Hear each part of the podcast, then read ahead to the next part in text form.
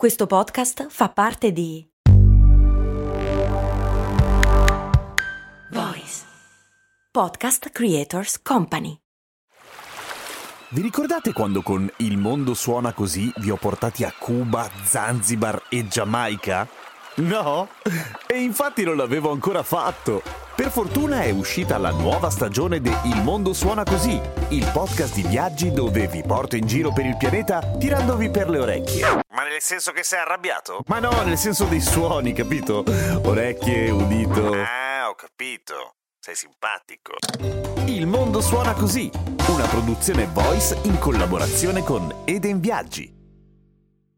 In un sacco mi avete chiesto di parlare dei piccioni viaggiatori. Come fanno ad andare dove gli dici tu i piccioni viaggiatori? Chi li convince? E perché il sindacato dei piccioni viaggiatori non pretende delle condizioni più umane?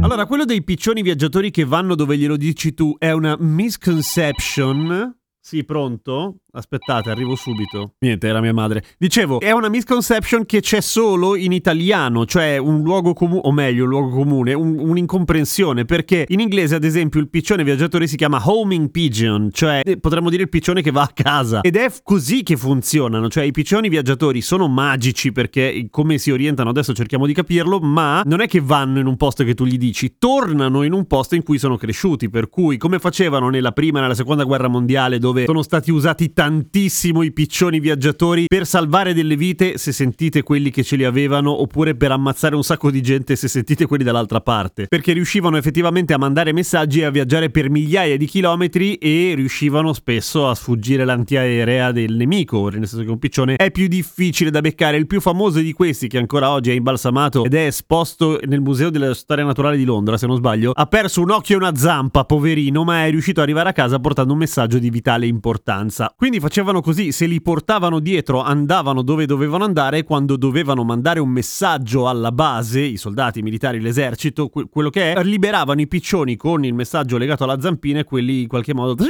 schivando le pallottole, tornavano. Ora, come fanno i piccioni viaggiatori a orientarsi da migliaia di chilometri? Anche perché non è che li porti in giro e gli fai vedere, guarda, abbiamo preso la Milano-Venezia e tra un po' usciamo. Cioè, loro li liberi a un certo punto e devono capire come cazzo, dove, dov'è casa? non hanno un solo sistema di navigazione e quale sia il migliore, quale sia quello vero non si sa in realtà perché i piccioni si ostinano a non rispondere alle domande degli scienziati, ma si sa che si orientano molto bene grazie al sole. E tu dirai, bella, e quindi di notte non viaggiano? No, i piccioni non viaggiano di notte, però viaggiano anche quando è nuvolo, cioè quando il sole non si vede bene dov'è. Questo perché hanno nel becco della magnetite e il loro sistema nervoso è effettivamente sensibile ai campi magnetici, per cui è un po' come se avessero non proprio il navigatore, però la bussola quella sì. Ma anche questo, se non hai altri riferimenti, non serve una minchia. Cioè, come fai a sapere che devi andare verso nord? Cioè, come fai a sapere che sei più a sud del posto in cui devi andare, per esempio? A quanto pare, i piccioni riescono a sentire gli odori dei posti vicini a casa a centinaia di chilometri di distanza e a calcolare anche il vento, per cui a capire da dove viene l'odore familiare. A questo si somma il fatto che sono bravissimi anche a riconoscere i landmarks, cioè le, le, i punti del paesaggio riconoscibili, costruzioni, colline, fiumi, strade, questo tipo di cose, per cui usano tutti questi sistemi insieme per tornare a casa. Tutti questi sistemi che abbiamo elencato spiegano esattamente come faccia un piccione da migliaia di chilometri a tornare a casa? No, me ne rendo conto e secondo me se ne rendono conto anche gli scienziati che in genere quando glielo chiedi si girano dall'altra parte e fingono di guardare il cellulare perché effettivamente una risposta ancora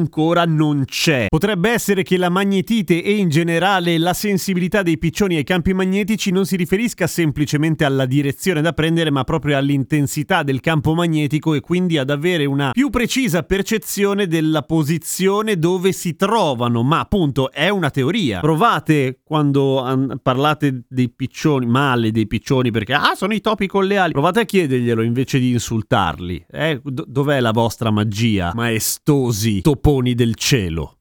A domani con cose molto umane.